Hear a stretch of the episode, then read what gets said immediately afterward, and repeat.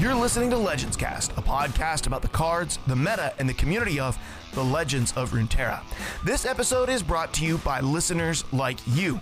To become a supporter of the show, visit patreon.com slash legendscast. Let's do this. Hello and welcome to Legends Cast, a podcast about the legends of Runeterra. My name is Mark of the Lift from outside of Pittsburgh, PA, and with me today is my eternally optimistic and catastrophically creative co-host, Gibbles and Bits. Gibbles and Bits, how you doing today, bro? Happy Tuesday, my friend. It is a good day. It's a Tuesday afternoon. We're doing a little recording. Let's go. It's a bright, sunny day, and I'm ready to talk some Legends of Runeterra. Yeah, it's bright and sunny here too. You know, Tennessee and Pennsylvania, very similar uh, weather patterns, as it turns out. Uh, very similar weather patterns. But yeah, no, man, we haven't we haven't recorded in like six weeks, maybe. I don't, it's been something like that. Like our lives have been very crazy. It's been very hard to find time. Whether whether it's truly been six weeks or not, it's hard to tell. But it has been too long. That I can say at the least. Yeah, I, I'd have to look it up and see actually how long it's been, but it has been some amount of time since we've actually, you know, released. Our last one was on 819. Actually, not true. Literally a month. Like it'll be like 819 if this one it'll be like 921 probably when this comes out. And so like maybe a little bit later. So basically 1 month. I thought it had been longer. It feels like longer. Doesn't it feel like longer? It it does, but I mean, four weeks is even long enough for in between episodes where I'm not necessarily thrilled about that. Would have would would have liked to have recorded a bit sooner than four weeks because we have had quite a few things in game and in our Discord transpire since the last time that we recorded. We've had some Yes. resolutions of our Legends Cast Discord League, which we will talk about later.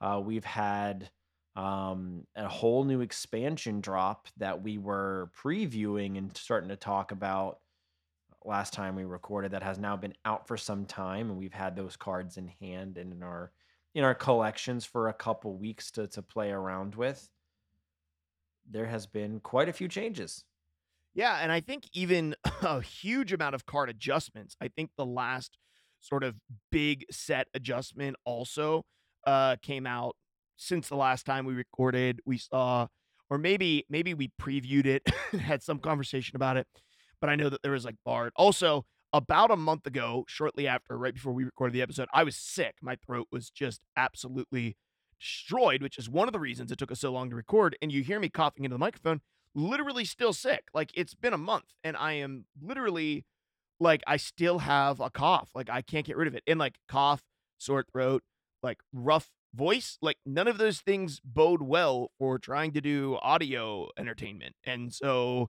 that's the other reason. Like we haven't been recording a ton of stuff period. We postponed an almost legends episode uh because of it and it's just like it, according to the test, I don't have the COVIDs, but let me tell you, it whatever it is that uh, impacted me has lingered, man, for the past month or so. Like it's just been, sounds like it feels like you have the covids but you don't have Yeah. the covids yeah, yeah. Well, at, at least according to the test that I took, anyway.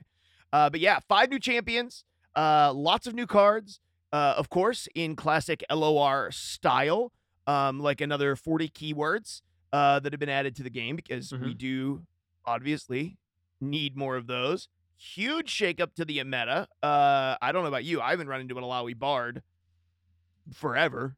nope i have Uh, i have not no. Some old faithful decks, however, back in the meta. We'll talk a little bit about that as we talk about meta. So this episode will be an interview with our winner of our LCTL season seven, and then it will also be uh, just a general conversation, really about the news, uh, what what we think and what has happened over the last month. Uh, but I also just wanted to give you a chance, Gibby. Tell us a little bit about what you're playing, uh, you know, LOR or otherwise, because I think we've each, in addition to playing LOR individually, have also explored new card games over the last four weeks. Uh, and those card games aren't the same. So I think that's exciting as well. Yes. So my I have been split amongst several games, but uh, in all of them, nonetheless, I've in in Legends of Runeterra specific. I'm kind of at this period, and I feel like I go through this cycle every single time that we have a new meta come out, or more or less probably an expansion. Is is kind of what drives this ingenuity. There's a period. It seems like I go through waves of new cards come out, gonna play a bunch of the new cards, and then new cards settle a little bit, and I start thinking, okay, how can I incorporate the new cards in to maybe improve any established decks that I've already got, or um, are there any brand new creations outside the box creations with established cards that I can build that will be brand new, that'll be really fun and new. So I did a lot of experimenting uh, with a lot of the darkened stuff. I wanted to see um, what decks I could create there, and um, I did find uh, s- some good completions there. I really liked playing with Jax and Kayn. I tried to make Jax and Kayn together work uh, for qu- for quite some time, and I found I feel like other people had better success than I did with that. It just felt like the two card pools with for Jax and Kayn were so narrow that it didn't really help either either one. Um, I mean, I think we've all played enough Norra spamming portals. That was Uh, that was I haven't place. played that one time, but You I'm glad that you did. I have not played it a single Oh. time. I don't like Norra. I refuse to play her. I I like Norra and the portals. I think it's also a deck uh, like a, like a deck type and a deck style that um is fun to play. It's a bit high rolly without it feeling so so RNG based that like if you, I feel like if I lose to a Norra deck, I'm not so frustrated that I was like, oh, this was so RNG driven, but it, it is there still is some undeniable amount of RNG to it because you are pulling random one, twos, and threes or four, fives, and sixes um when if when she gets leveled up and things like that. Um, but I have to tell you, I think my favorite my favorite champion from this new expansion is Ornn, uh, which surprises me. Hmm. Really, I th- Ornn. Yes, Ornn from a playstyle perspective, uh, playing the equipment. Uh, one of my favorite things about this Darkin saga is the improvise. So Sure. so improvise creating all of the equipment, and then Ornn wanting to forge everything that's got equipment with it, where synergizes really really well. So I think I like Ornn because I like improvise so much, if that makes sense. Which also makes No, me it like does. which also makes me like Jax a lot as well. I think Jax is a really flexible champion and it's just really really fun to play. But to you you talked about other games that I that we've been been uh, delving into in the meantime as well. The LOR is not the center of, of the universe. We've um I've been playing uh finally got on the kick and got some help downloading it a couple weeks, but I've been playing some Marvel Snap as well. We have several Heck yeah. Of our community that have we have a, just Marvel Snap channel in our Discord. If you're not already a part of our Discord, feel free to join us on there. We are um Camp Legend is our is our network name in there, shameless plug.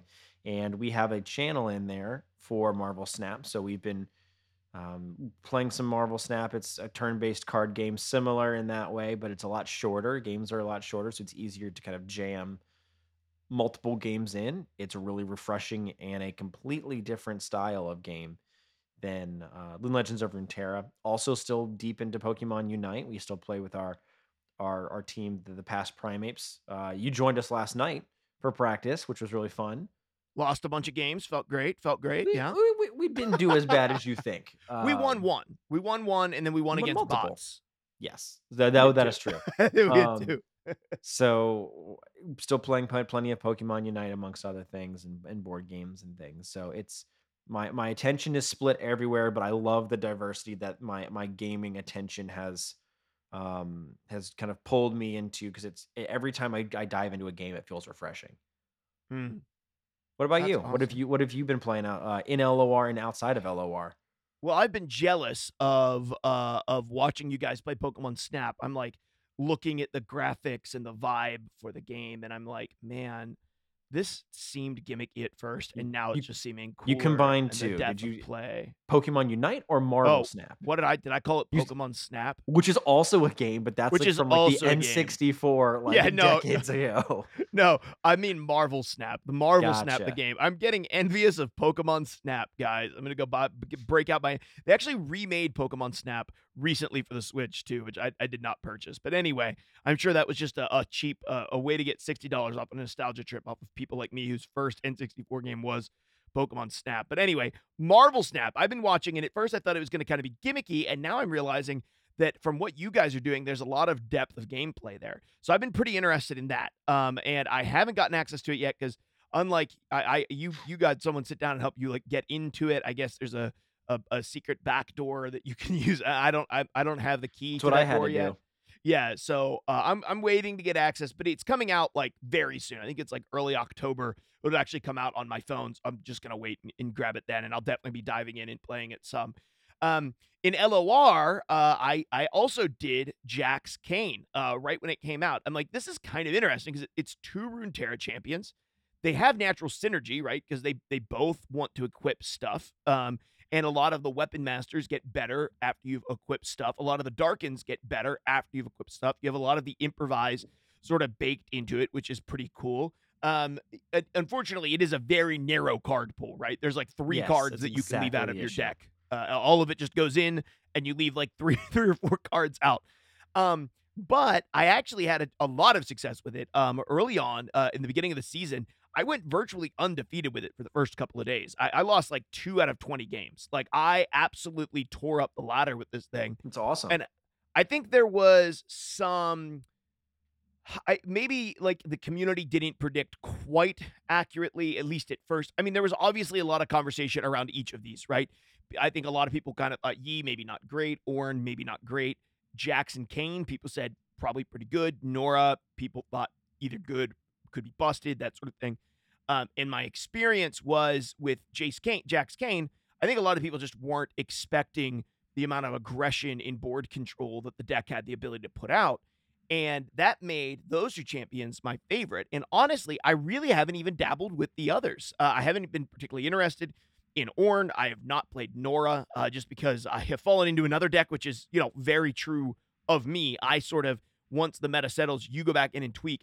I find a deck that I feel comfortable on and that I'm enjoying sort of the way it makes my brain work. And then I just sort of, I glue to it and I don't look Yeah. up new decks and I just play that deck because I'm very casual at this point, right? Like I'm playing a game or two a day normally. And so a lot of times if I'm doing a game or two a day, it's when I'm like, I'm on a bio break, right? I'm on the toilet and I'm like, let's play a game or two.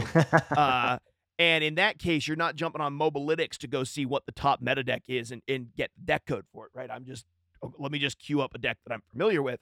And that deck for me has been a great meta counter. At least uh, I'm almost plat. Um, and I almost don't lose uh, with this deck. And that is, I've been staying on Katarina Yasuo. And it's just it's very good. Obviously, we'll talk meta a little bit, but there's a couple of decks that are very strong in the meta right now. Um, and one of those is sort of like the the the Katarina with Gwen and Elise Yep. deck. Um, that's like comboing. That one is very popular. Uh, I don't think I have lost a game against um against the Kayn uh Akshan deck.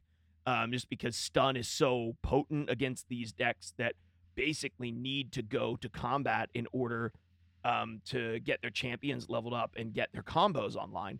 And uh, what I found is is that the you can it, it's a very combo deck, right? It's it's very Ionia, right? It's very no opponent. You don't get to do the things that you want to do, and I am going to draw my stuff, and eventually over one or two turns, I'm going to. But it's very different in terms of combo than say Lee Sin is, which is more like a from hand combo. This is more of like a board state combo, um, where you're kind of getting the board to the point where you're now controlling it, and then it's like, well, yeah, there's there's an inevitability between the landmark, the Yasuo, the Katarina, all coming down uh, on a turn and just you know stunning up and clearing your board, and I can just push the damage through, and you just you basically take a round to run your opponent out of resources in their hand or you know from their mana to the point where like they just can't keep putting enough blockers down to stop the onslaught of stuns and attacks and all of that stuff.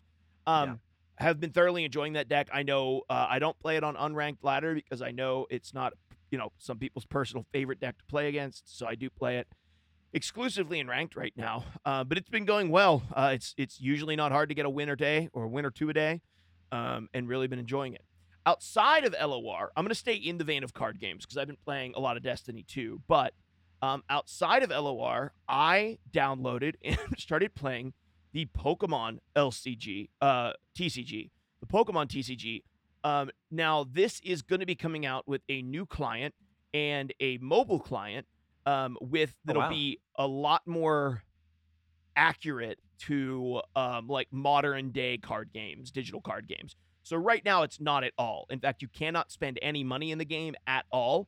Um, the only way that you can get to to get ahead financially, like if you wanted to spend money, you have to go and buy physical decks and physical packs of cards and scan the QR codes with a camera, and it will import the cards that you bought physically into your digital collection.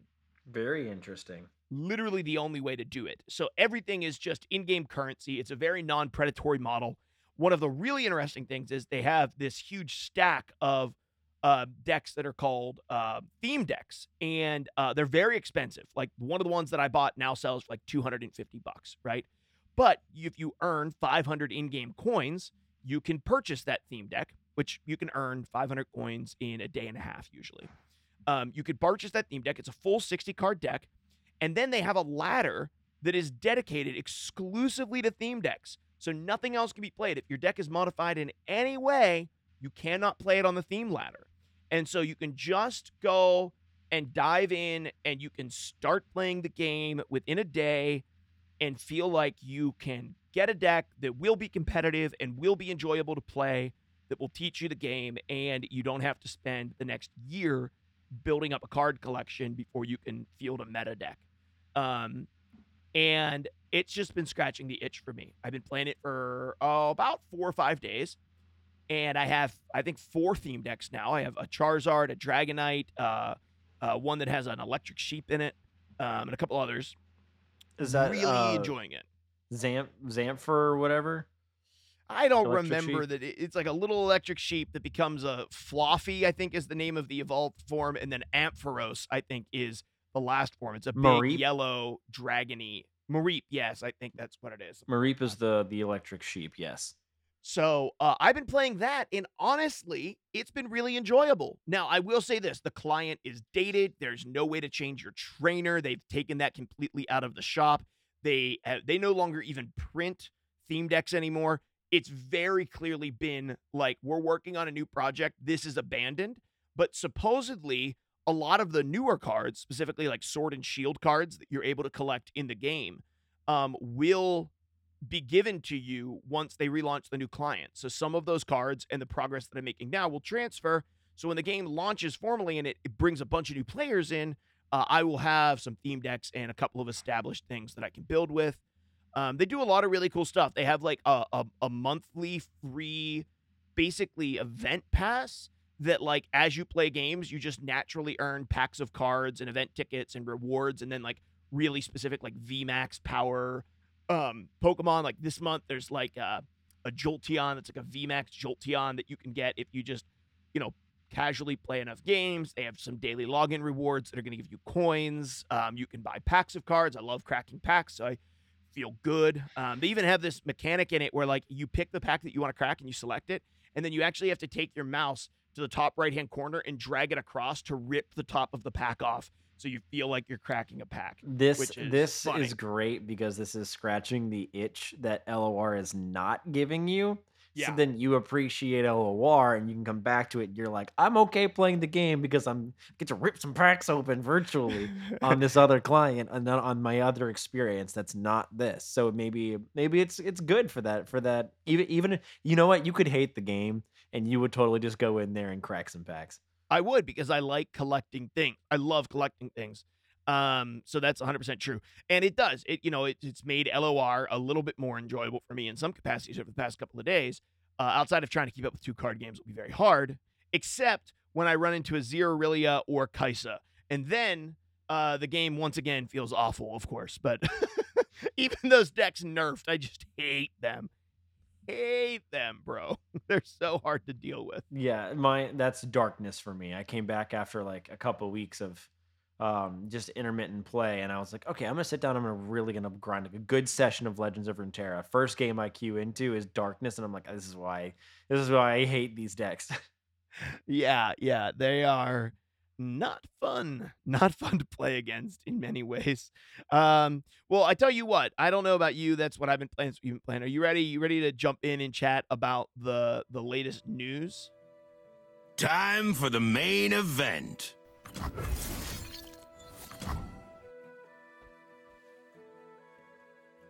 Okay, everybody, we're gonna jump in and, and talk about some of the news. Uh, now, there's obviously there's tons of news. We have a new expansion, a new uh, Path of Champions content, new season pass, new content roadmap that's been previewed that we're gonna talk about a little bit. So there's tons of stuff. We've talked a little bit about the expansion so far, but realistically, what's in it? We got Darkin, we got uh, all types of equipment, um, five new champions, lots and lots of new cards. My question for you, Gibby, is in your experience playing over the past couple of weeks, how has this latest five piece expansion impacted the meta, if at all? Like how how is it impacting the game for you, and what are you maybe what are you enjoying out of it? Sure. I mean, I'm enjoying. I'm like I, I've talked about. I've def, I've definitely been enjoying the the improvised mechanic. There are also quite a few um, cards here that I think are just powerful cards that have just imp- just kind of inserted themselves into top decks that it it almost feels like this this expansion has been very supplementary. If I would agree I with that.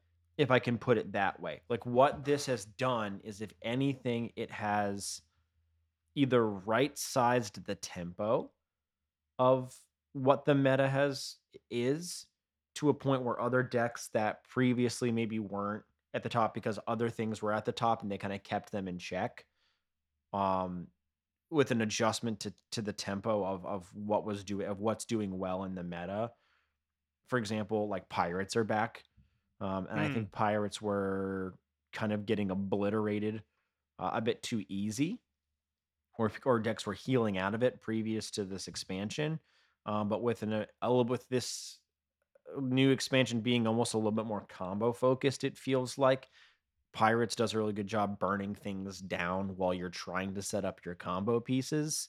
Um, a little bit spell heavier, it feels like.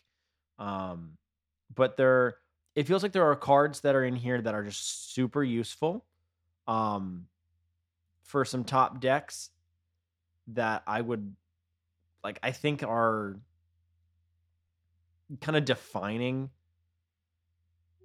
these new decks and then there are there are cards that are just like being thrown off to the side here like a lot of the Mhm. slower more greedier cards that came out with this expansion i'm not seeing get the value that i thought they were going to get i mean so yeah, I would agree with that. like if we're gonna name some cards in particular, I mean, I thought that utter devastation, the kill all units except for allied Darkin and allied equipped units, like depending on how equipment was gonna fare, um, and the Darkin units were gonna fare, I was like, okay, this card can be good. But what's weird about it is, is that the, I feel like the Darkin units, maybe the Darkin units a little bit less, but the equipment pieces of things seem to be just fine establishing themselves within the meta. I mean, Jax timelines is doing really, really well right now, and that's Yeah, very equipped very annoying.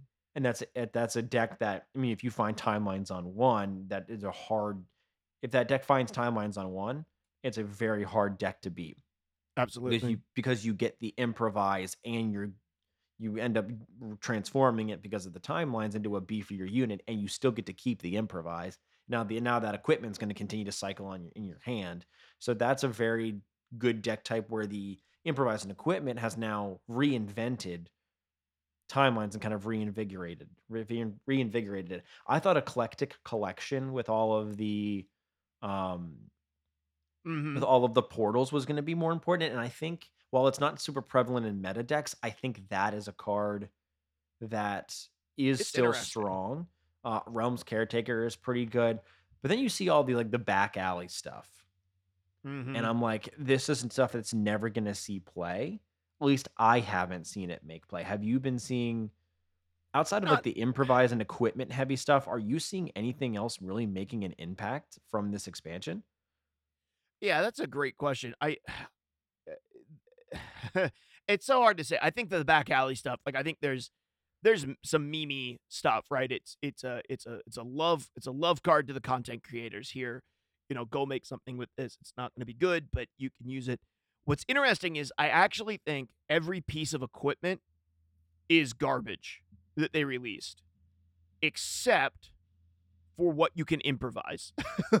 uh, and there's so much in the set that's equipment. And I, I was just sort of scrolling through, right? The, you know, you have Demacian steel, you have uh, the great hammers from Noxus. Like uh, you have, you know, the PNC uh, Ghastly V 1.0. You have the Yeah. Spear.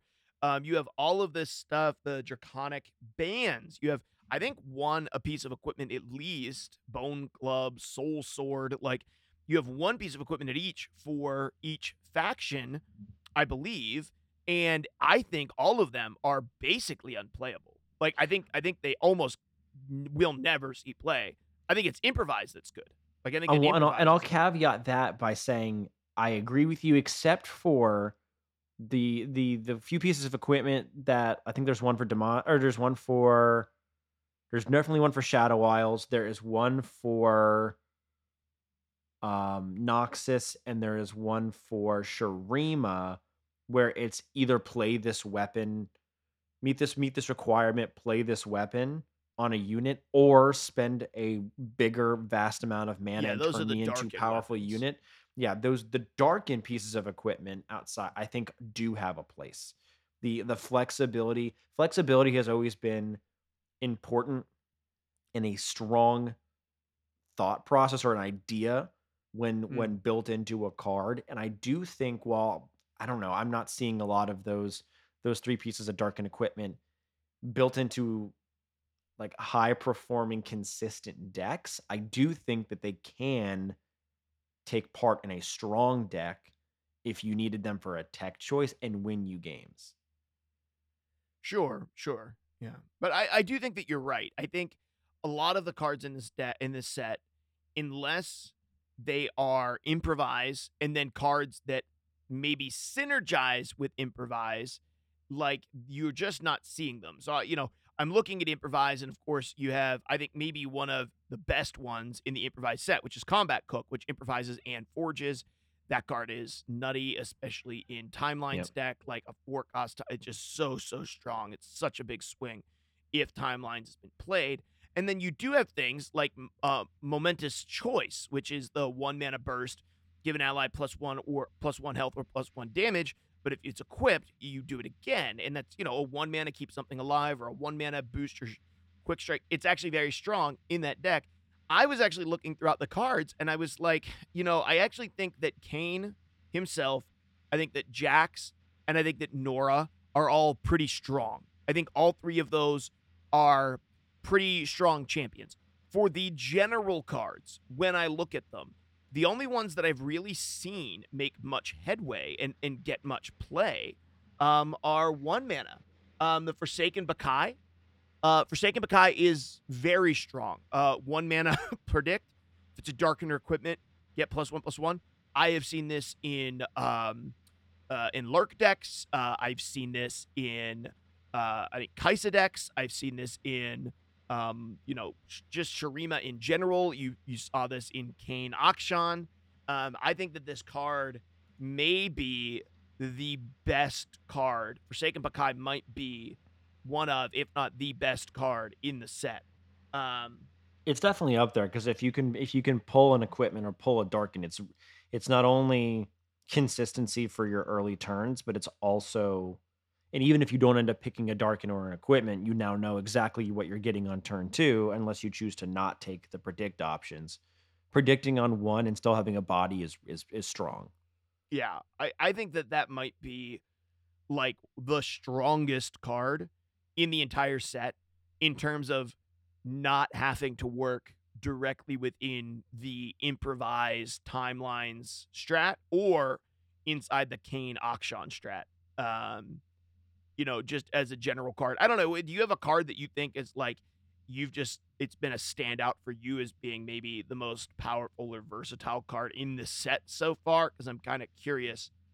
It, seems like your overall opinion is at first this set had a bunch of impact, but as you know, two or three weeks have passed now, what you're saying is no, it's it's really you know Nasus Kindred, it's you know Evelynn Evelynn uh, Viego, it's uh, you know it's pirates, it's going back, it's darkness, it's going back to the things that were tried and true that actually just got so much stronger because of the nerf to Alawi Bard is maybe the- Yeah. the, bigger impact in this set.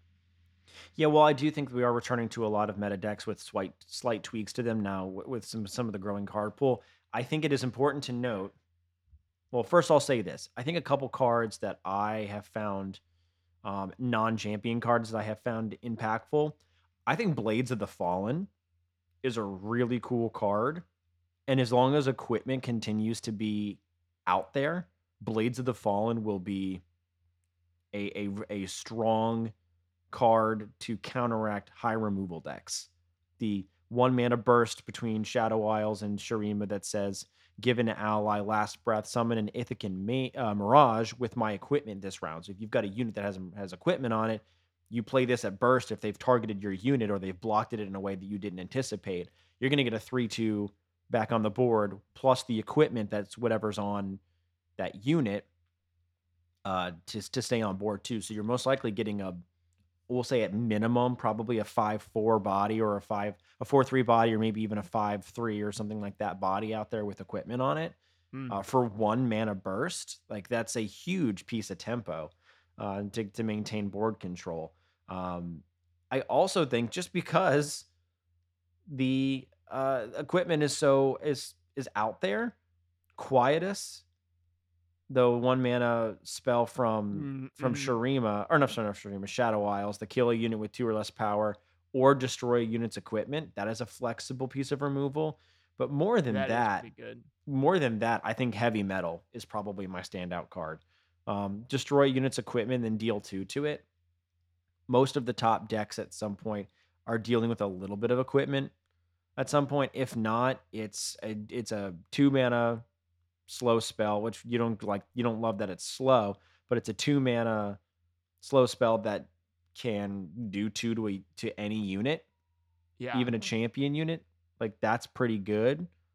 and you can get Um, a ton of value off destroying an exp- like a good piece of equipment that you know, especially off an improvise, that's going to keep coming back.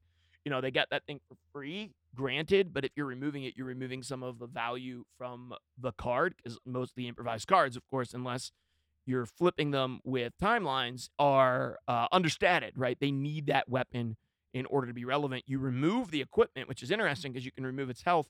There's a lot of things that come into play. Um, that when they come in, you know, they they only have two health, except the equipment has increased their health. And then this sort of deals with that. You know, even like the combat cook, right? Combat cook's gonna come in, he's gonna forge, he's gonna get at least a plus one. This thing's often gonna be at least a four three or higher. Um, sometimes, you know, a four five or something. This just straight up for two mana removes that and removes the equipment. You're not going to be able to keep playing it. So I agree. That's a strong card. Good, good sort of silver bullet or counter card to what they introduced in the game in some ways. Yeah, and I, I think there are we will see certain cards take a bigger hold as archetypes kind of come to prevalence. These are because these supplementary cards, I don't think a lot of them are bad. Like I think they are all a decent power level, but most of them may not be played a lot right now because the card the decks that they would supplement aren't maybe are not are not um but I think as long as equipment is it tends to be strong, these cards will be around. Um, but as as the card pooling continues to increase with every expansion, you're going to see less and less cards from all of the new cards be the the movers and the shakers of what we define the meta with. Yeah, no, I uh, I agree. I agree with that, and I think that it'll be interesting. Once again, I think this is only one part of. Obviously, we already know this. This is only one part of what we're going to see with this Darkin set. So we're going to see more stuff. We're going to see more equipment. We're going to see lots more champions coming out with it. Um, I think it's cool that they splashed the five champions. Obviously, just from a purely aesthetic standpoint, I think Kayn and Jax, Yi even are very cool. Um, and I think that the one of the things that LOR desperately needed to do for a year now is reclaim some semblance of a cool factor in their game that made people want to come in and play it. Um, and so I think that that has helped. I've been drawn in. Speaking of cool factor, can we talk very briefly about the event pass that came out? Uh, because it's pretty dope. Uh, The event pass is know. pretty dope. Did you pick it up? Did you pick up the event pass yet? Or are you just trying to work your way through it before you decide? Yeah, that's that's my mantra with all the event passes is always trying to work my way through before I pick it up. Um, I don't know with 14 days remaining, I don't know how high I'm going to get. I might not pick it up. It just just it just depends. If I can get at least I think to the Kayn and Rhaast uh, card back, then I think I will probably do it.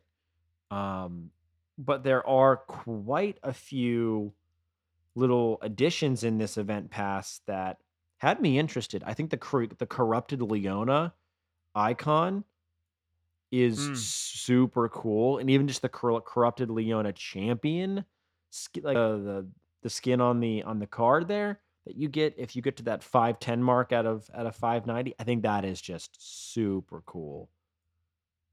Yeah, I was uh awesome too.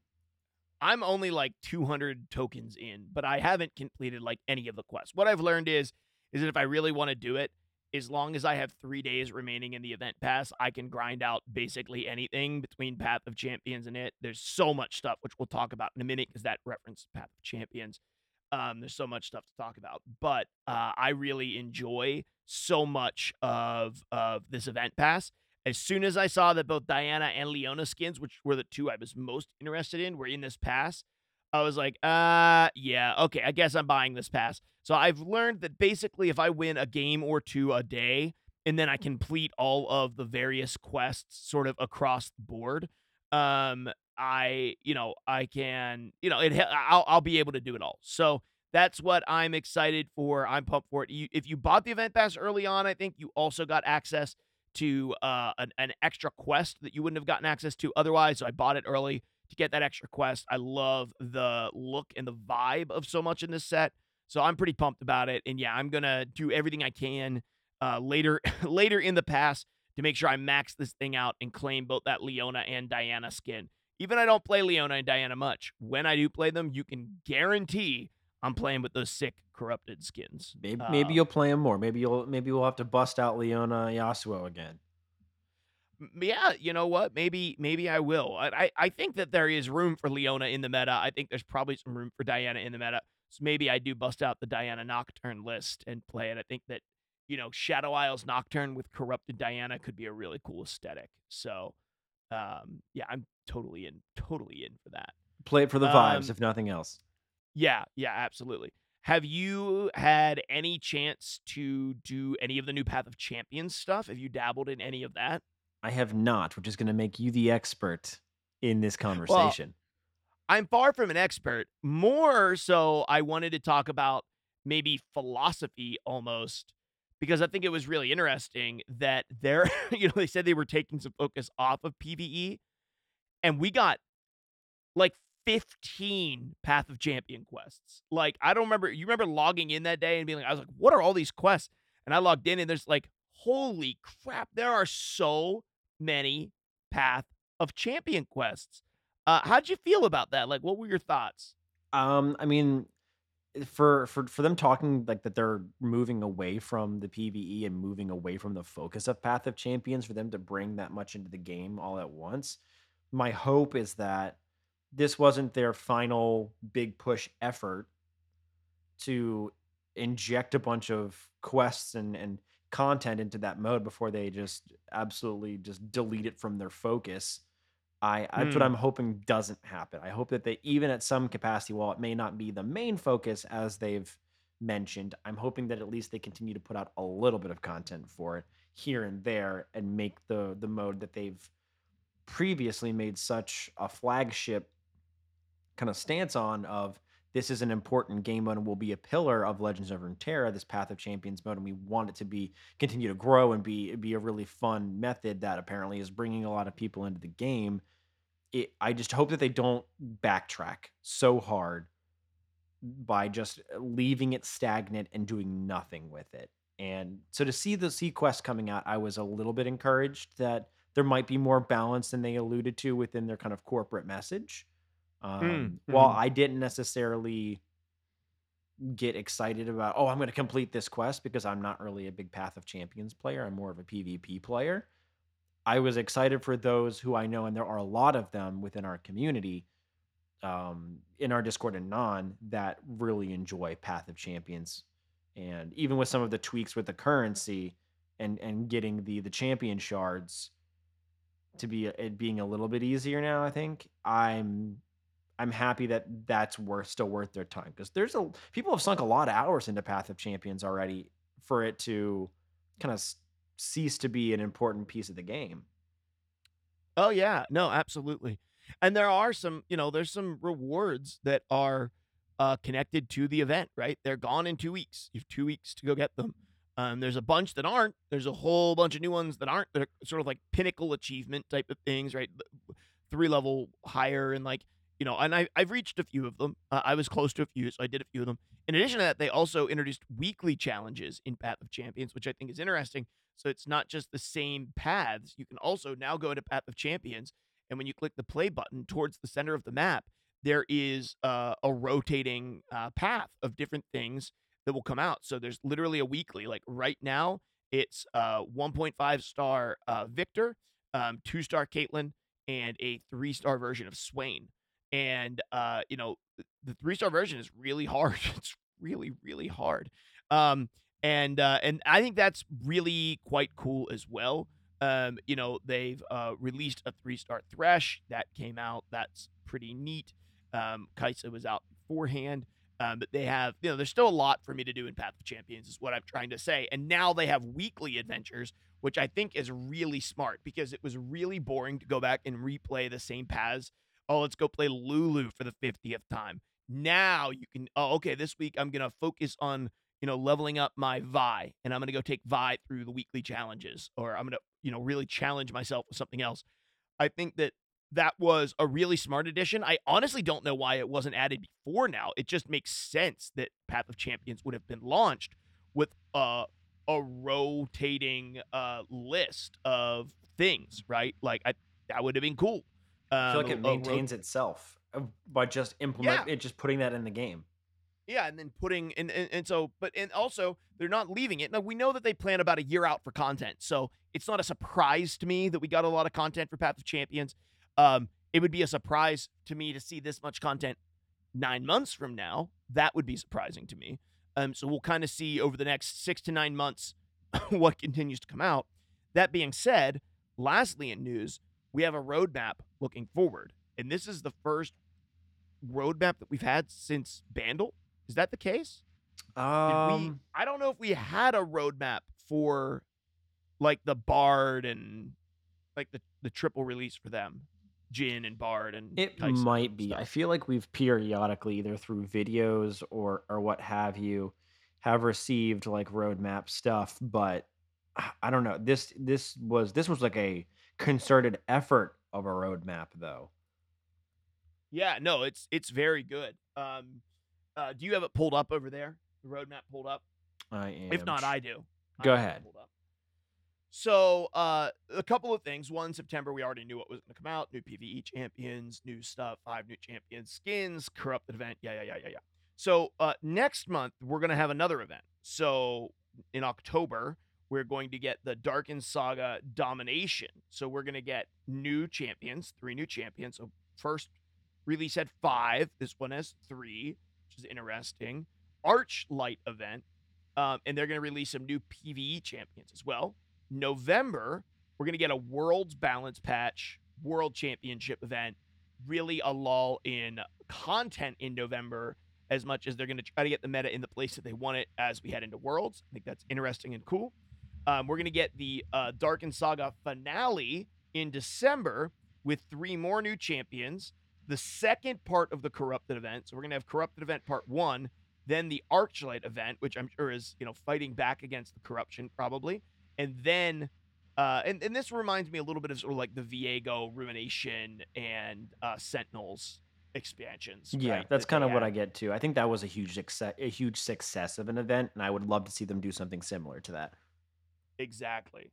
Um, and so new PVE champions as well, a balance patch, yada yada yada.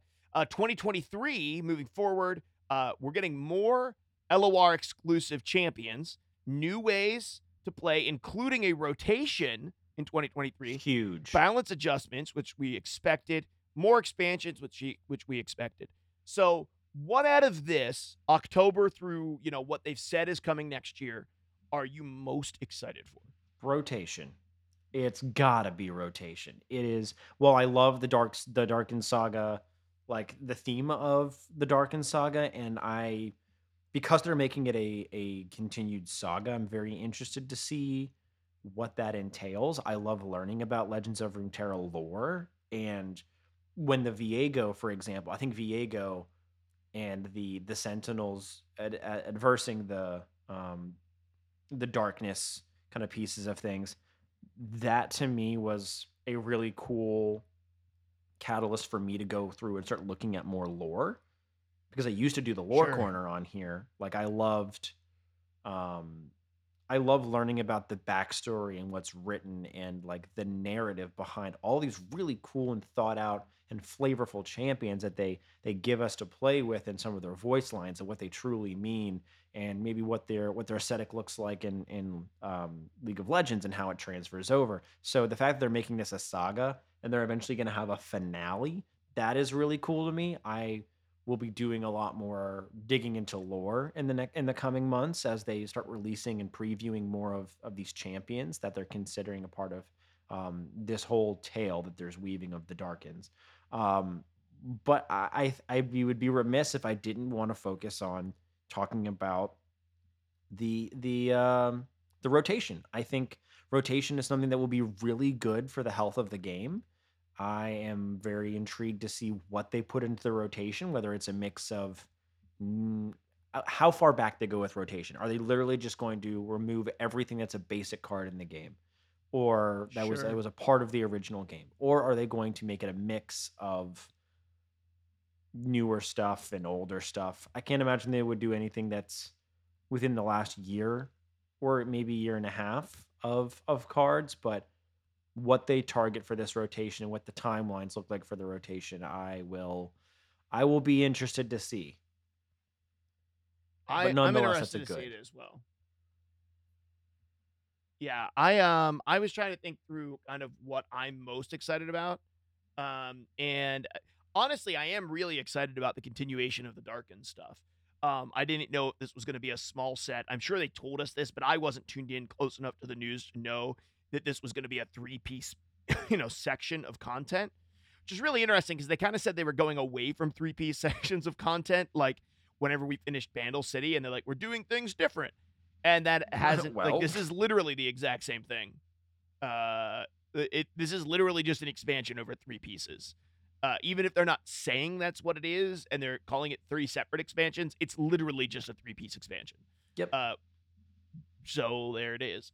Uh, I'm excited to see what other ones they bring out. I'm excited to see very likely Aatrox. I'm excited to see um, very likely some of the other uh, like. There's a lot of other very cool champions in in LOL. Um, the two things that are interesting to me are um, yeah rotation. I think that's interesting, and it's not just saying rotation. It says new ways to play, including rotation. So to me, that says a maybe we'll see draft format come back. Um, I'd like that. Mhm. B, would be love maybe that. more than draft. m- m- Maybe the rotation will come back. We'll see sort of like a wild ladder and a normal ladder, very similar to what we see in Hearthstone, where you do have a place where you can play all your cards and a place where you can't play all of your cards. And I would be interested to see what they're going to rotate out in order to make that a possibility. They don't really have an evergreen set in this like you did in most card games that had an evergreen set, right? I mean, how much would it hurt to just be like, well, Bilgewater and and you know, Targon are gone. You can't play either of them. Be like, wow, that's a lot of cards. Like, eh, but you also can't just rotate like the first set of Bilgewater champions out because Bilgewater will lose a ton of champions. Like, you can't just say we're rotating the first year of content out because you're going to lose half of like all half over half of your target champions, most of your Bilgewater champions, almost all your other factions. Like, right then suddenly Bandle City and Shurima have a bajillion champions and no one else does. So I'm really curious to see how they're going to choose to rotate. I also love the idea of new uh, LOR exclusive champions. I didn't love Norra, but I do think it's cool that they're saying this isn't the end. We're going to continue to make lore. To me, that says that the company is probably not reeling things in financially on LOR's team yet. Um, only because uh, you wouldn't let a team that you were intending to cancel uh, and shut down create new content for your world, right? You would let TFT do that. You would let LOL do that. You would let Arcane do that. That's a fair don't let- assumption. Yeah, you don't let the thing that's going to die create new lore and new content. You give them the lore and the it- it- that would be my thought anyway. So for if anything, it kind of said, "Oh, okay, well, like there's still an investment, and they still believe in LOR as a as a game. So maybe we'll continue to see content come out for it." So I think that was exciting as well. I think you still need to give the poor little old lady who lost her kitty a chance. Being what poor Norra. old- what- what- Norra. Oh, She was being Norra? Old, she's just, oh, this old little lady. I need to find my cat. That's that's her whole like her. theme. That's her whole shtick. I think you got to give her a chance, but I am excited for more room Runeterra specific champions. I did see one of the people from our our community, uh, the Shafe, who was playing the Norra deck, and it, it actually does kind of look fun, right? You get all these random things out. This just looks like an RNG Fiesta board swarm that I'm not super interested in, Mhm. but uh, I see why people would enjoy her and like her. I'm just like, I'm so done with Yordles, and at least some of the Yordles that have come out before, I had some experience with. Like Kennen, I played in LOL, so I was very attracted to Kennen in LOR. Um, I really I like I loved Kennen in the main game, right? And so Norra not only is a Yordle, which I don't like, um, but she does an RNG Fiesta, which I don't love. And then I have no reason to like her because I don't know any existing things about her. Whereas a lot of other champions, my first time playing them is because I really liked them in LOL. And so I'm like, oh, I mean, that was Kayn. Like I've never played Ornn. I don't know anything about Ornn. Less interested. Kayn and Jax, though, I've played them. I, and that's kind of one of the reasons that I was so drawn to them um, when they first came out. Not speaking, just because of their Speaking of the Shafe, when he and when this expansion came out, he and I had a basically like a 24 hour challenge is kind of what it felt like of hey build three decks that you think are fun or whatever you're most interested in because he and I were drawn to the same very to to a lot of the same cards and a lot of the same champions early on of this is what we want to build first. We built three decks and then we played them against each other. We both built a Norra deck and they were I think maybe about 4 to 5 cards different than each other the same thing. without having communicated at all. So we, we we drew the same conclusions about Norra, which is even funnier now because I think that is not the champion combination or even region combination that has made its way into the meta that involves Norra. Well, yeah, I think uh, you know we've seen some shakeup and some good stuff. New stuff coming up in the event, uh, in, you know, in the in the future. I think that's pretty cool too. But something that happened right here at Legends Cast was we crowned the winner of LCDL Season Seven Of our draft format league. of our draft format league, which they're planning for LCDL Season Eight right now, which is Yeah. great. Absolutely Um, should. So a couple of quick shout outs, and then I'm gonna put on the interview that I did with Jonathan C about his victory um, uh, in the LCDO. Um, and uh, quick shout outs are Gangsta Bob. Thank you for doing all the work. He also compiled a ton of videos that a lot of people watched. Um, we actually did commentary on a few of them, uh, me and uh, Templar 10. That was fun to do together. Yep. Uh, we didn't unfortunately get to as many as I'd liked to. We sort of did a couple of- in the first week and then just didn't have time, but it was still cool. And shout out to Jonathan C for putting it all together and making it happen, and then bringing home that dub with the dominant run win run through uh through the top of the bracket. Never lost a round. Uh, lost a few games, but never lost a round. So we have an interview. Let's uh, bring Jonathan C in here, and I'm going to have a conversation with him about uh, his run through the winners bracket in LCDL season seven. The party has arrived.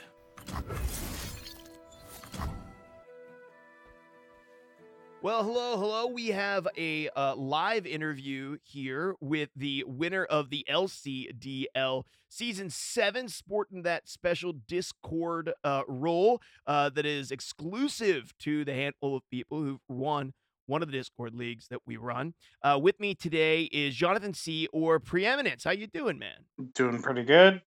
It's a random uh, Monday afternoon, but we both had it free. Had a little bit of time available to be able to, to jump on and do a live interview. We wanted to take a little bit of time to chat a little bit about uh, the the league and really your process. I mean, you ran winners bracket the whole way through, even in double elimination when you got to the very end. I mean, you didn't drop a single round of the of, of the whole tournament, correct? The whole league. No, I didn't drop a single round. Um, I was kind of surprised. I didn't, did not, I was not confident on my uh lineup at the beginning. I honestly, I was never all that confident on my lineup. Um, Darkness is good, but exploitable if someone knows what they're playing. Um, I really liked my Heimerdinger deck, and Illaoi was just like what was working. Yeah, It it, seemed it was worked well.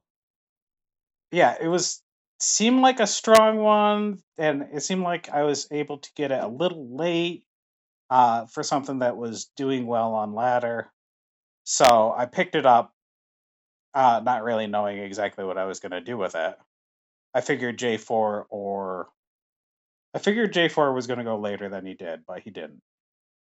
Well, let's talk a little bit about the actual league itself because we've talked about it on the show. But if you're listening in and maybe you didn't catch the episode, we did a draft league for the first time. So first off, hats off to to Jonathan because this league wouldn't have even existed. Neither me nor Gibby had it on our radar to start a new Discord league. We didn't even know if we were going to continue to do Legends Cast Discord League seasons at this point. Um, I, you know, DBN had stopped playing uh, Legends of Runeterra. Um, my my play of LOR had become very casual. Um, we were looking at the upcoming Marvel Snap coming out in not too distant future, and we're kind of getting a little stoked for that and looking at, you know, other other games, other card games. Gibby's still playing pretty regularly. And Jonathan C reached out to me and he's like, Hey, if you're willing to, you know, allow us to do another season of the league, I'll help put it together, which was great because we didn't have anybody to do it. Um, the people who had run it before, we, we didn't have anybody. And then uh, with that came Gangsta Bob, who came up, uh, helped come up with the idea for the uh, draft league. And so, Jonathan, tell us a little bit about that process of running the whole thing.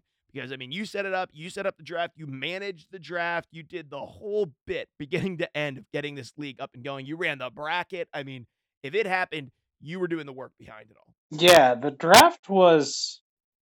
I wasn't sure it was going to work. Um, that that's why we did a, a practice draft to just uh, see how fast uh, picks came in. Uh, the uh, Gangsta Bob's original um, idea was you everybody draft champions, but to do it on um, one event night, which I knew was never going to happen. We were never going to get everybody on the same time. Uh, in a that's why we have league the way it is, where you you have your entire week to set up one match. Uh, so two people have to be on at the same time. Um, yeah. So I knew that was never going to work. I figured people can watch Discord fairly regularly during the day. Um, it's not a whole lot of uh, there's not a whole lot of interaction that is going to be required of people. Um, the backup of the auto pick list was kind of uh, something that I came up with uh, just to make it so that things would keep moving. I think I only ever had to use like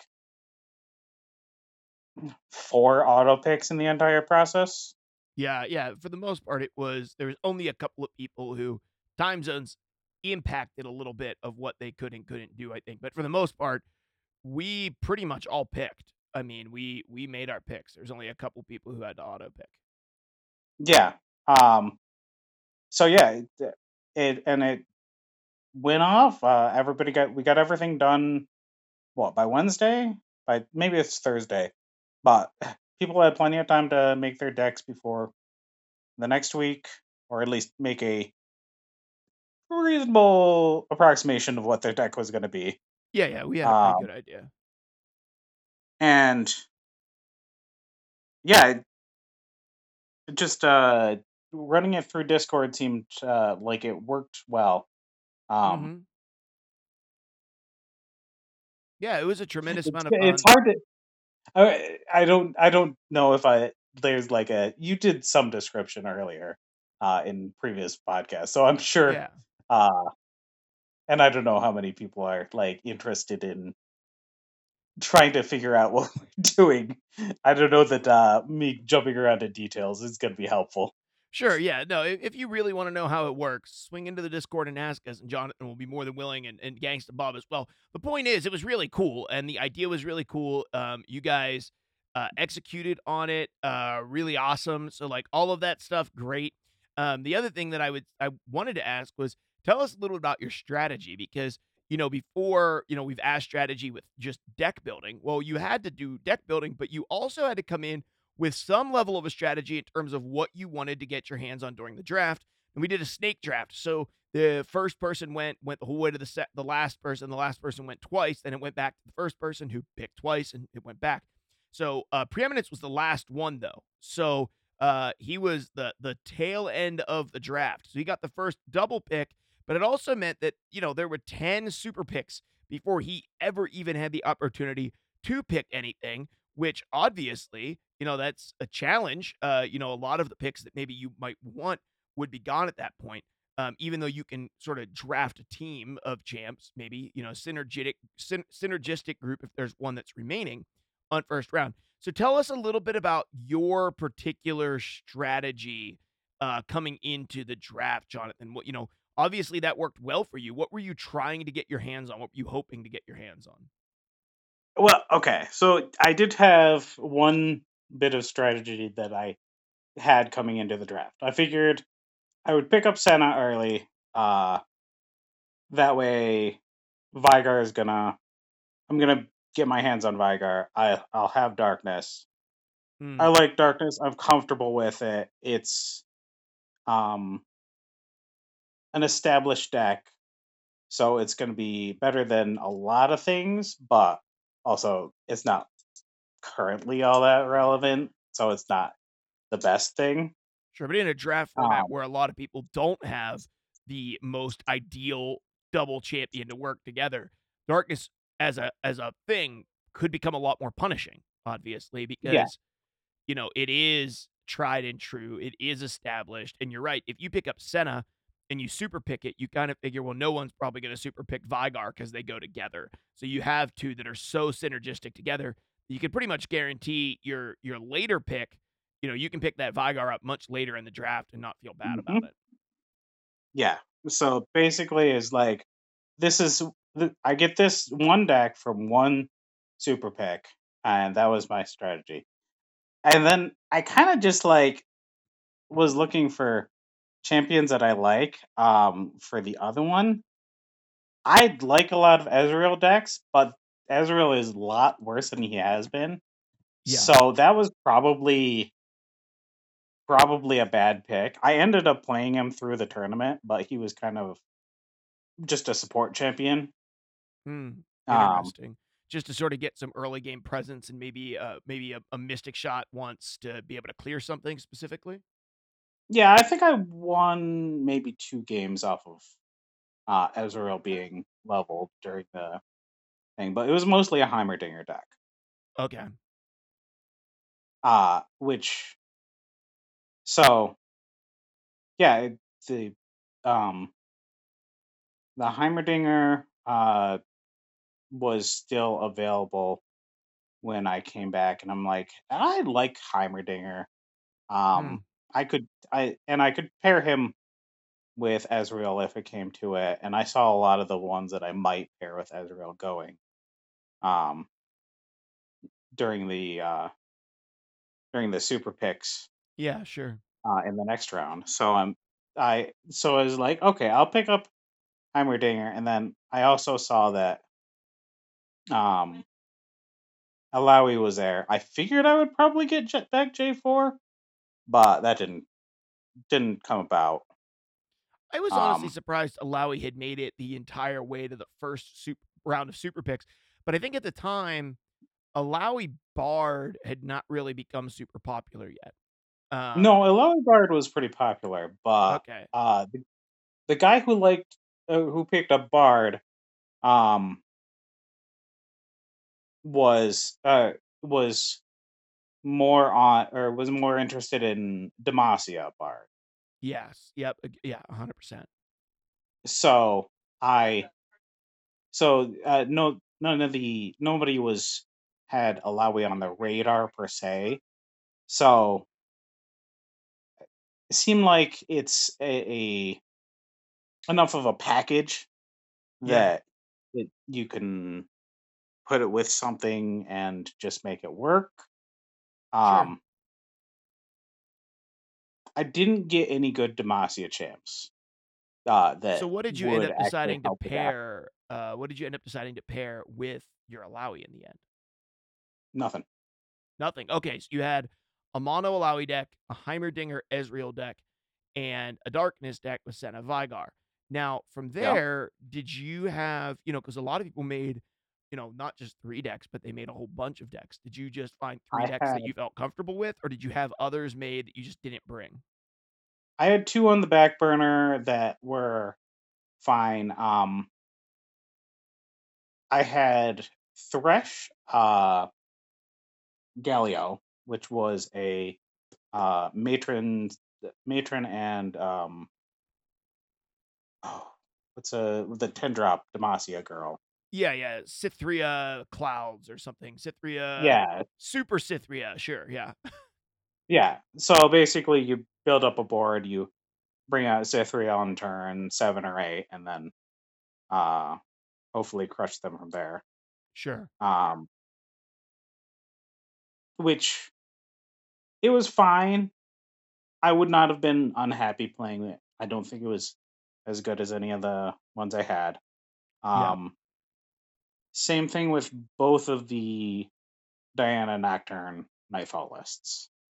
Um, Okay. I had. I probably Nightfall would be a fine deck. I don't know that it would be a good pairing with my other decks for um in a lineup Sure. and I'm not super uh not super familiar with it. I I'm not comfortable with it really. Yeah, sure. Well, it was cool to watch you kind of make a run through the, you know, the top of the ladder. Obviously, I got knocked down and was eliminated pretty quickly in, and we had some pretty competitive decks. I mean, in the end, when it really got refined, we ended up with basically you, Curry, and Payne battling it out for, you Mhm. know, first, second, and third right at the end. Um, and uh, but you know, even coming into the last round, you know, you were still sitting on the ability to be double eliminated by Curry, um, but you still came out on top. But with all of that being said, thinking back on sort of your run through the top of the bracket in season seven, what was the most nerve wracking matchup that you had? Like, what was the one where you were like, I don't know. I mean, was there one that was like, I don't know that I'm going to win this one? You know, did you ever have uh, a situation like that, or did you feel pretty confident throughout the whole Probably probably going into my first one versus the pain or my my match versus the pain. Okay, he had knocked out uh Nerf Lulu, uh which, you know, I'm Yeah. three time champ? Uh, yeah, I think he's been the champion on three different three different uh seasons or of the of the LCDL. So and I wasn't sure how what or I was thinking that uh his lineup was pretty good against uh darkness, Sure. which was why I uh made a completely different darkness deck Oh, that I never got to play. Uh because it always there because he decided to ban darkness. Okay. But it was a darkness deck that looks to curve out, plays uh the sentinels that get bigger when they when you kill something with a spell Okay, and sure. have uh oh what is that? Can't be blocked by two or less power. Um Uh, yeah, uh, fearsome. yeah, fearsome. So They have fearsome. a more So it plays those things. list. Yeah, it's a it's a fearsome deck looking to curve out, get the opponent to start uh dropping their uh resources on your aggressive stuff. Um and then one it, sometimes that works, but more often you get them down to like eight or so and they stabilize and then you start playing your darkness game plan. Interesting.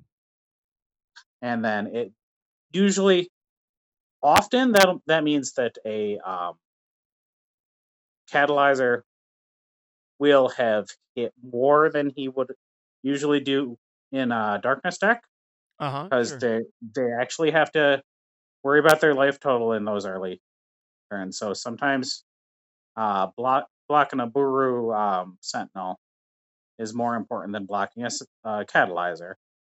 And so you only need uh, one or two darknesses to the face from that point, usually. Yeah, to be able to close out the game and and you're really playing a slightly more aggressive list. Interesting, you never actually got to play it. Um, so tell us a little about your strategy when you were actually, you know, playing the game because you know, obviously there's a strategy that goes along with drafting. There's also a strategy that goes along with the band that you're picking. You know, obviously no one was playing the same decks because none of us had the same champions, but was there a specific strategy or type of deck that your goal was to to ban that type of deck um, to make sure that you opened up room? Um, did you just figure that everyone was going to ban darkness, so you're going to be able to play your other two? Um, you know, I, I'm just kind of curious as to what your strategy was kind of going in because you're right, darkness is exploitable. So my thought is most people either ban it or they leave it unbanned, taking up one of your other decks, Mm-hmm. knowing full well they have a deck that has a really good matchup against darkness.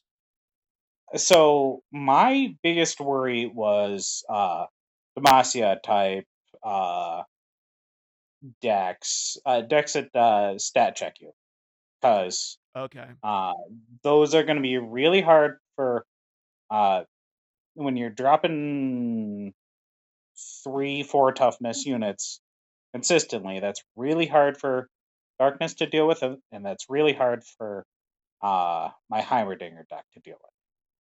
That Sure. takes a little while to get going. Pings early uh, can get one or two big kills. Yep. It's kind of like darkness. Um, so with uh, so they either of them can get run over. Um, and Illaoi, the Illaoi deck kind of was sneaking wins. It wasn't uh, it, wasn't stat checking like the Bard version. Okay, sure. So you were really just using the Illaoi tools to kind of build a dominant board, but it wasn't such where you were, you know, dropping four fours on turn two or, or five, you know, six sixes on turn three because you were, you know, getting the bard chime ticks Yeah. on your way through. I would have a big tentacle sometimes, and then uh, I would often like uh,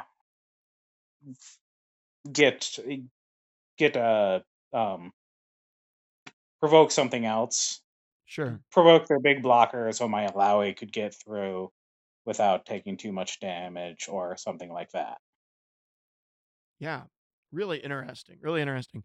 Yeah, I love that strat and I love the fact that Illaoi, although not necessarily like really taking out games, uh, ended up being just enough and um yeah, and ended up ended up being just enough to to be able to pull out the wins that you needed. Now, I be I will admit it's I we've never had you on the show before and I and I'm amazed that it's taken us this long to be honest with you because in so many of the seasons you've been so dominant. We've seen some names that have been pretty consistently near the top. We've seen Nerf Lulu obviously near the top several seasons. We've seen Payne and Curry have been near the top some seasons as well.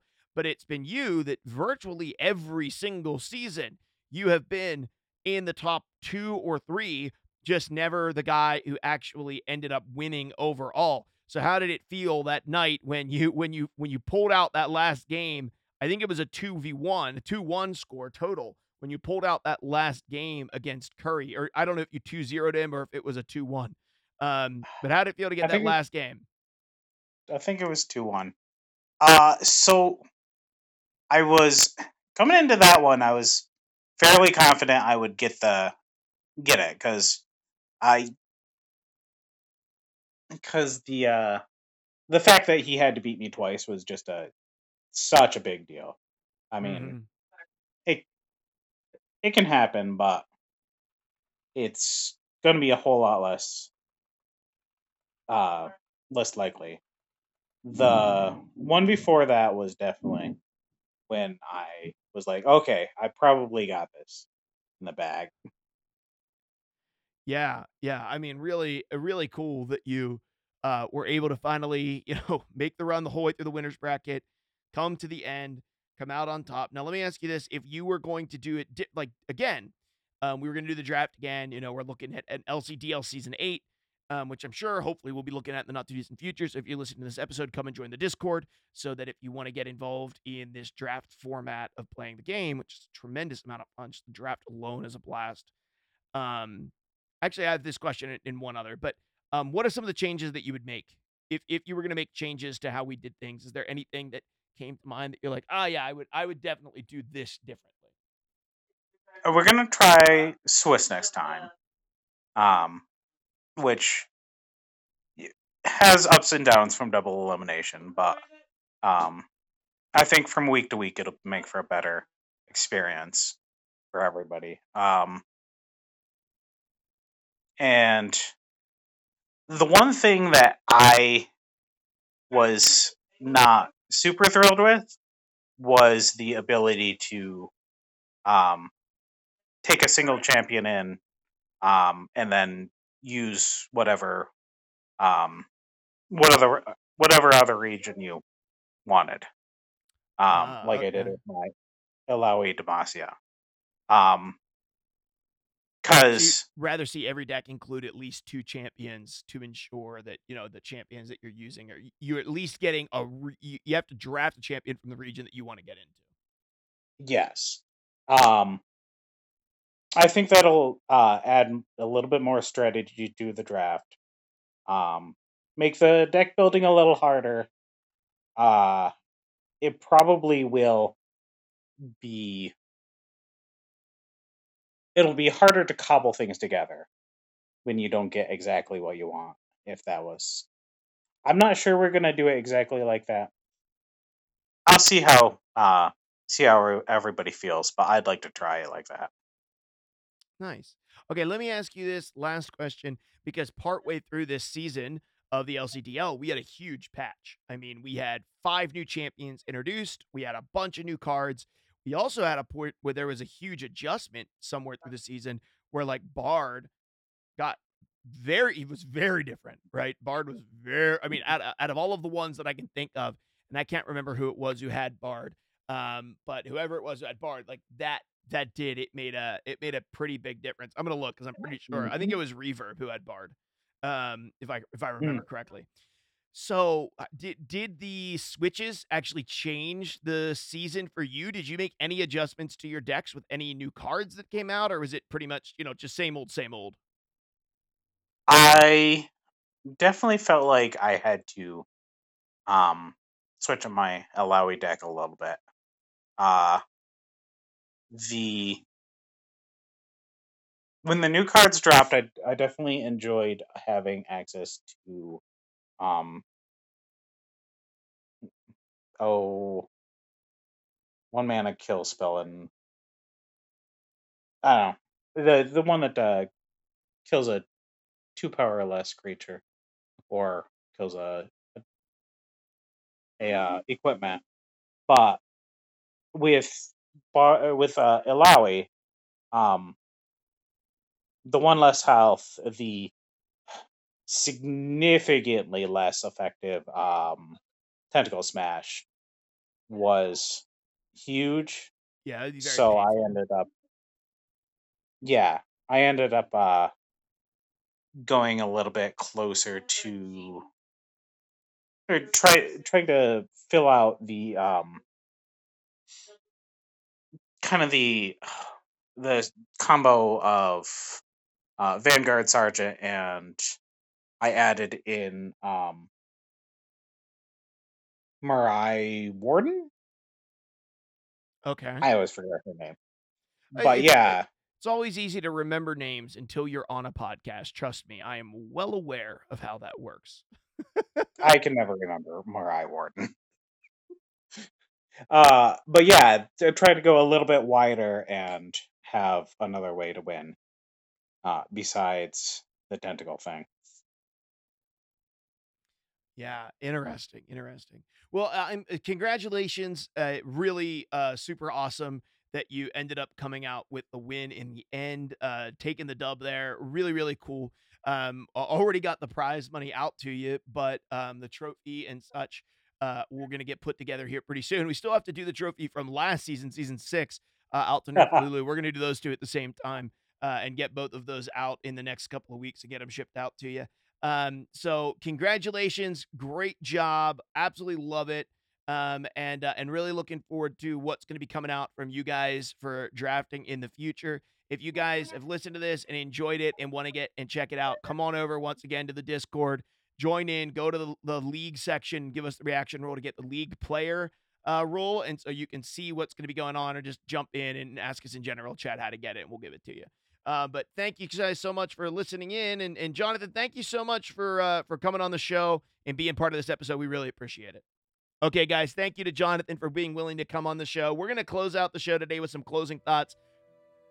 And I thought I was already perfect. Closing thoughts are my hope that if you listen to this much of our episode, you won't just learn how to game better, you also learn how to be better. Uh, something that I was reflecting on the other day and my wife brought up was the change of the seasons and how she said, you know, in fall every year, I expect things to change. It's like the one season of year where I sort of prepare myself. Some things need to die and end, and some things need to begin. And I was reflecting on that, and I was reflecting on what are some of the own thing, the things in my own life that need to end. We're usually able to be pretty critical of the place that we work and be like, why do we do this? This is stupid. Or why do you do that? That's stupid. And we can look at other people's lives. It's very easy to see things that other people do or organizations do and see it as like, that's a dumb way to do it. Why would you do it that way? You should quit doing it and do it a different way. It's much harder to examine our own lives and say, why is it that I'm why why am I doing this? Like why am I saying I need to work out, but I'm staying up until two o'clock in the morning every day? Uh, why am I saying I need to do this? But I'm I'm jeopardizing myself or sabotaging myself by doing that as well.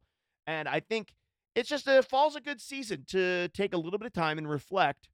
What are some things that need to die in your life to uh, give opportunity for new things to grow and new things to develop? Um, so yeah, I mean, Gibby, I don't know if you have any extra thoughts or input on that, but that's just what I've been reflecting on. You know, what things do I need to end so I can start new things? Yeah, I think I think as the uh this the weather starts to drop as well, we start looking at things that we can cut cut to make the inside time that we are inevitably going to have with fall and winter and the weather being a little bit more dreary than the than the nice bright hot summer that we that we just experienced. I think we start looking for things that we can cut or or things that we can tone down to give us that more relaxation and and um kind of rekindling of our own energy that we that we look for towards the end of the year where we can start spending more time with more people in, in meaningful ways. So I, I definitely think we we look to tone down our schedules and and uh, just be more focused on the things that matter. I, I think i think that's just a, a a factor of fall. Less craziness.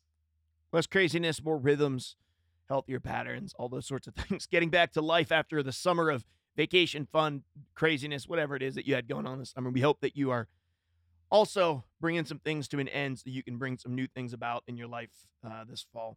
Uh, anyway, that's going to end this episode of Legends Cast. Thank you so much for tuning in and listening. Hope you enjoyed that interview with Jonathan C. and all of the conversations about the news that's going on in the game. Hopefully, you'll hear from us again before uh, four weeks from now. But if not, uh, thank you for tuning in and we appreciate you. Thank you for listening to this episode, and be sure to come back again next episode.